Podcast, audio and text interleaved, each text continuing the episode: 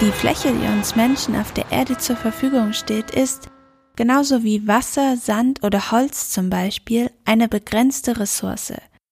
Und dass dies zu Konflikten führt, scheint irgendwie vorprogrammiert zu sein. Das Thema Landnutzungskonflikte ist gar nicht neu und dennoch hochaktuell. Ich freue mich deshalb, dass heute Maike Fienitz mein Gast ist.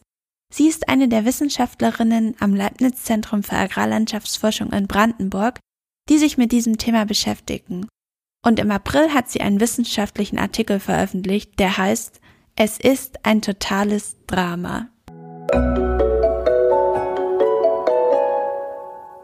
Querfeld ein Podcast. Wir reden über die Landwirtschaft der Zukunft.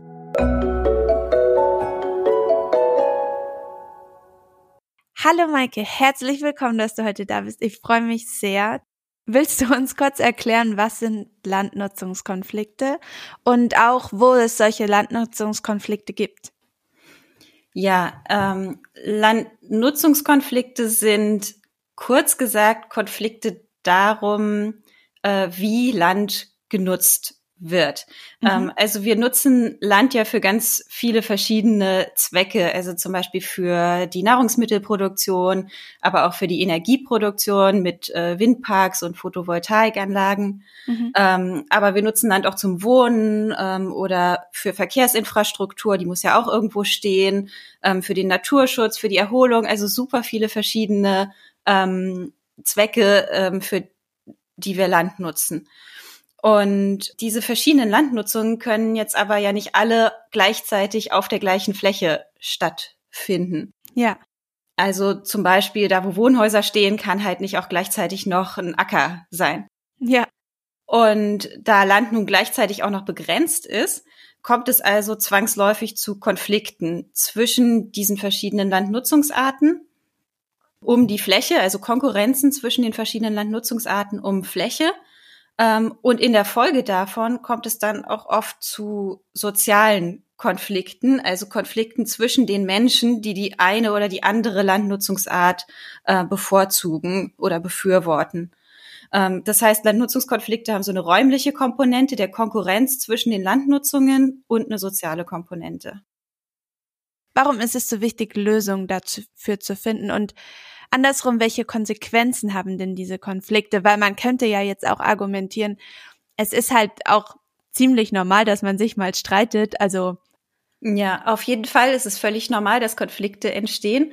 Ähm, aber wenn man nicht sich nicht mit diesen Konflikten beschäftigt und nicht lernt, mit diesen Konflikten äh, ja einen geeigneten Umgang äh, zu finden, mhm. ähm, dann droht einerseits, dass bestimmte Landnutzungsinteressen unter den Tisch fallen. Also wir sehen das zum Beispiel aktuell ähm, bei der Landwirtschaft ganz deutlich. Es werden immer noch fast jeden Tag ähm, fast 60 Hektar Freifläche ähm, neu bebaut in Deutschland. Also bebaut mit Wohnungen. Mit Wohnungen, mit Straßen, mit ähm, Industriegebieten, ne? okay. ne? also gehen als Freifläche verloren. Okay. Und äh, davon ist ein erheblicher Teil landwirtschaftliche Fläche. Das heißt, der Landwirtschaft geht jeden Tag Fläche verloren. Und wenn wir uns okay. mit diesem Problem jetzt nicht beschäftigen, diesem Landnutzungskonflikt, der dahinter steht, mhm. ähm, dann haben wir eventuell irgendwann nur noch ganz wenig Fläche für die Landwirtschaft. Und das liegt auf der Hand, dass das natürlich ein massives Problem ist, weil wir dann irgendwann einfach nicht mehr die Fläche haben, mhm. ähm, um unsere Nahrungsmittel zu produzieren. Ähm, das Gleiche gilt natürlich auch für andere Landnutzungsarten. Naturschutz ist auch so ein Thema, was äh, leicht unter den Tisch fällt, wenn man mhm. halt sich nicht mit den Konflikten, ähm, die da auch dranhängen, beschäftigt. Ähm, das ist die eine Komponente. Mhm. Ähm, und dann ist da ja natürlich noch der soziale Aspekt. Also wenn wir uns mit den Konflikten gar nicht beschäftigen, ähm, dann können soziale Konflikte einerseits Projekte erheblich behindern. Wir sehen das zum Beispiel bei der Energiewende, ähm, die mhm. nicht nur, aber auch wegen der vielen Konflikte um die Platzierung von Windkraftanlagen ähm, erheblich ins Stocken gekommen ist. Also wenn ja. wir uns mit diesen sozialen Komponenten der Landnutzungskonflikte nicht beschäftigen, dann kann das also wichtige Projekte erheblich behindern oder komplett verhindern. Mhm. Ähm, und es kann auch zu sehr viel Unzufriedenheit in der Bevölkerung führen und nicht zuletzt sogar die Demokratie gefährden. Ähm, auch das sehen wir am Beispiel der Konflikte um, um Windenergie, aber auch an anderen Konflikten, dass die Menschen sich irgendwann nicht mehr mitgenommen fühlen, mhm. ähm, das Gefühl haben, ihre Meinung zählt gar nicht, sie werden nicht beachtet ähm, und äh, dass das natürlich zu Frust führt und äh, ja, vielleicht dazu, dass die Menschen nicht mehr wählen gehen ähm, oder extreme Parteien wählen. Ähm, was sind denn so die größten Landnutzungskonflikte aktuell in Deutschland? Ja, das äh, ist gar nicht so leicht zu sagen, ähm, weil da stellt sich natürlich zuerst mal die Frage, was meint denn die größten Konflikte? Also die, wo es um die meiste Fläche geht oder die, die am hitzigsten umstritten sind? Okay, ja, verstehe. Vielleicht was deiner Meinung nach als Wissenschaftlerin den größten, das größte Potenzial hat, dass es auch also wirklich zu einem größeren Problem sozusagen werden ja, kann. Ja, ähm, also mir ist dazu eingefallen eine Studie, die ein paar Kollegen von mir vor ein paar Jahren mal gemacht haben. Mhm. Da haben sie mit ExpertInnen ähm, auf verschiedenen Ebenen in Deutschland gesprochen und äh, die befragt, was so die Hauptkonflikte, ja, Hauptkonflikte ihrer Meinung nach sind. Ja. Ähm, und die hatten gesagt, einerseits der Konflikt zwischen Siedlungsentwicklung, also dem Neubau von Wohnhäusern in ja. erster Linie ähm, auf der einen Seite und der Landwirtschaft, Naturschutz und äh, Forst auf der anderen Seite. Also diese mhm. drei verlieren halt Fläche an die an die Siedlungsentwicklung. Mhm. Ähm, aber auch der Konflikt zwischen Landwirtschaft und Naturschutz ähm, und nicht zuletzt auch Konflikte innerhalb der Landwirtschaft, ähm, dass das so die die Hauptthemen äh, wären. Ähm, und wenn man jetzt allerdings, also das scheint mir eher so aus der Sicht, wo, wo konkurrieren Landnutzungen um besonders viel Fläche? Ja. Ähm, und äh, wenn man jetzt nach den Medien geht, ähm, da habe ich jetzt keine systematische Analyse zugemacht, aber einfach ja. aus meiner ähm, persönlichen Einschätzung würde ich sagen, ja. da begegnen einem vor allem Konflikte um Windenergie und mhm. andererseits um so Großprojekte. Also ein Beispiel wäre Tesla hier in Brandenburg, ähm, was auch Tesla ist für alles irgendwie ein sehr gutes Beispiel. genau, genau. Aber das ist ja auch äh, eigentlich seit Beginn der Planungen in den Medien ähm, ja. ganz viel zu hören und zu lesen. Du hast auch gesagt, Konflikte sind Innovationstreiber. In einem deiner Artikel habe ich gelesen, dass es auch ein positiv äh, habe ich auch gelesen, dass Konflikte dazu beitragen, dass die Entwicklung von sogenanntem sozialem Kapital, das Wort musst du uns gleich noch erklären, ähm, vorangetrieben wird. Kannst du das nochmal erklären? Also einmal das Wort und andererseits, was damit gemeint ist, wie das funktioniert? Ja, also soziales Kapital bedeutet jetzt in diesem Zusammenhang ähm, der Zusammenhalt in der Gesellschaft. Also wie, wie stark hängen die Menschen in der Gesellschaft ähm, ähm, ja, zusammen, wie halten sie mhm. zusammen? In dem konkreten Fall ging es ähm, um den Zusammenhalt innerhalb eines Dorfes, ähm, mhm. der durch einen Landnutzungskonflikt gestärkt wurde. Ähm, das liegt innerhalb von einer Konfliktpartei ja eigentlich relativ stark auf der Hand. Das kennt man eigentlich auch aus dem Alltag, ne, dass man, dass es einen zusammenschweißt, wenn man gemeinsam einen Konflikt austrägt. Also wir ja, gegen, wir gegen irgendwen anders. Das schweißt die Wir-Gruppe erstmal total zusammen und stärkt dann halt auch den Zusammenhalt in der Gruppe. Ähm, mhm. Das kann aber sogar über die Parteien hinweggehen. Ähm, und das geht in die Richtung von dem Beispiel mit dem Environmental Peace Building aus Kolumbien. Mhm. Wenn man es halt schafft, durch gutes Konfliktmanagement, ähm, dass sich alle Parteien zusammensetzen und wirklich ins Gespräch miteinander kommen.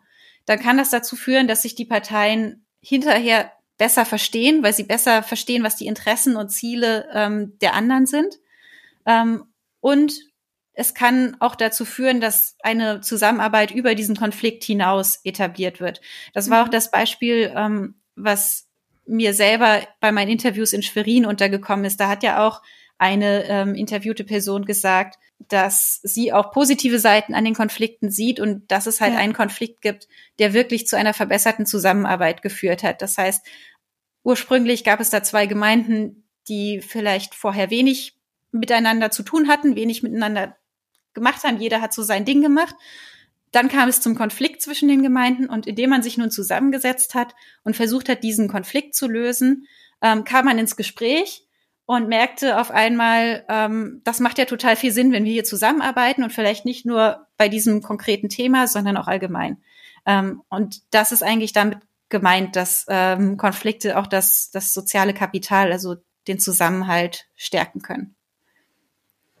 Welche Rolle spielen wir als Konsumenten? Also was, was können wir tun in Bezug auf Landnutzungskonflikte oder welche, welchen, ähm, welchen Standpunkt haben wir sozusagen?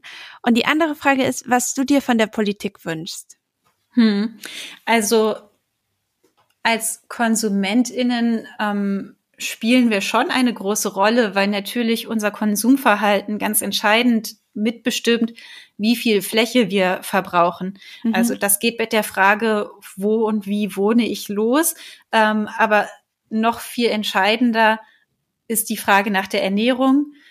Wenn man sich zum Beispiel sehr viel von tierischen Produkten, insbesondere Fleisch ernährt, verbraucht das viel mehr Fläche, als wenn man sich überwiegend von pflanzlichen Produkten ernährt.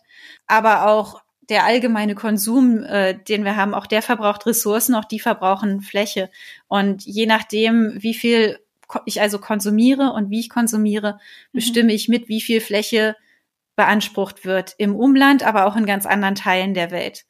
Ähm, das ist der, der eine Punkt oder, oder der große Punkt, wie wir alle über unser Konsumverhalten eine Rolle spielen. Mhm. Ähm, man kann natürlich dann versuchen, das eigene Konsumverhalten entsprechend etwas anzupassen. Weniger Fleisch zu konsumieren, mhm. es wird ja immer wieder diskutiert und ist, denke ich, aus ganz vielen Gründen, nicht nur wegen der Flächeninanspruchnahme, durchaus ja. sinnvoll. Gleichzeitig sehe ich schon, dass hier auch die Politik in der Verantwortung ist und auf gar keinen Fall ähm, die Verantwortung auf die KonsumentInnen abgewälzt werden darf. Ich kann versuchen, mein Konsumverhalten so anzupassen, dass ich weniger Fläche verbrauche, aber die Politik sitzt da eindeutig an dem Hebel, der ähm, gezielter ähm, ansetzen kann. Mhm.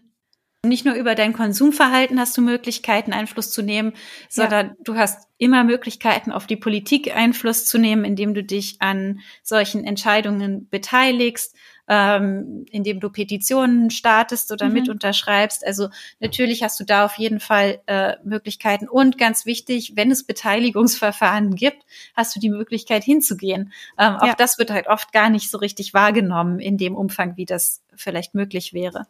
Ja. Ähm, genau. Also du hast auf jeden Fall Möglichkeiten, dich politisch ähm, einzubringen. Ähm, von der Politik selber würde ich mir wünschen, eine proaktivere Herangehensweise an Konflikte. Also bisher ist es meistens so, dass man erst aktiv wird, wenn das Problem schon so richtig da ist. Ja. Ähm, ja. Und sinnvoll wäre es, sich viel früher mit Konflikten zu beschäftigen, weil sie dann auch meistens noch viel leichter ähm, zu bearbeiten sind, weil es noch viel mehr verschiedene Optionen gibt, als wenn das Ganze schon so völlig eskaliert ist. Und es wäre als gut, wenn die Politik oder auch dann über den Gang über die Behörden frühzeitig Konfliktpotenziale erheben würde, regelmäßig äh, erheben würde, welche Konflikte ja. könnte es auch in der Zukunft geben, wenn es wirklich ernsthafte Beteiligungsverfahren gibt, die wirklich Mitsprache mhm. der betroffenen Personen ermöglichen. Dann, wir haben es vorhin schon ein bisschen angesprochen, die Entwicklung neuer Wohnformen, die auch tatsächlich attraktiv sind, vielleicht sogar viel attraktiver mhm. als das Einfamilienhaus im Neubaugebiet. Das würde auch ganz viel lösen. Ja, und nicht zuletzt einfach Rahmenbedingungen zu schaffen, die den Flächendruck reduzieren können. Das hat ganz viel mit Forschung zu tun, indem man versucht, multifunktionale mhm. Landnutzungsansätze weiterzuentwickeln. Aber das hat manchmal natürlich auch mit Entscheidungen zu tun, die vielleicht nicht ganz so populär sind.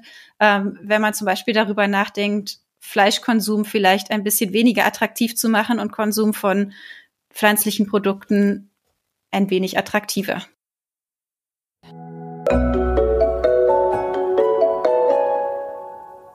Wenn ihr weitere Informationen zum Thema sucht, dann findet ihr die in den Show Notes. Alle Podcast-Episoden findet ihr auch wie immer auf unserem Blog www.quer-feld-ein.blog auf Spotify, auf Apple Podcasts, Google Podcasts, YouTube und jetzt auch auf wissenschaftspodcast.de. Auf unserem Blog findet ihr darüber hinaus auch noch weitere spannende Artikel rund um die Landwirtschaft der Zukunft. Also schaut gerne mal vorbei, wir freuen uns. Und wir freuen uns natürlich auch, wenn ihr uns auf Instagram, auf Twitter oder auf Facebook folgt, unsere Beiträge liked, teilt oder kommentiert. Und wenn euch die Podcast-Episode gefällt, dann gebt uns doch gern auch eine Bewertung auf Spotify und Co. Außerdem könnt ihr uns natürlich jederzeit Fragen, Feedback oder Anregungen zum Podcast auch via E-Mail an querfeldein.zalf.de senden.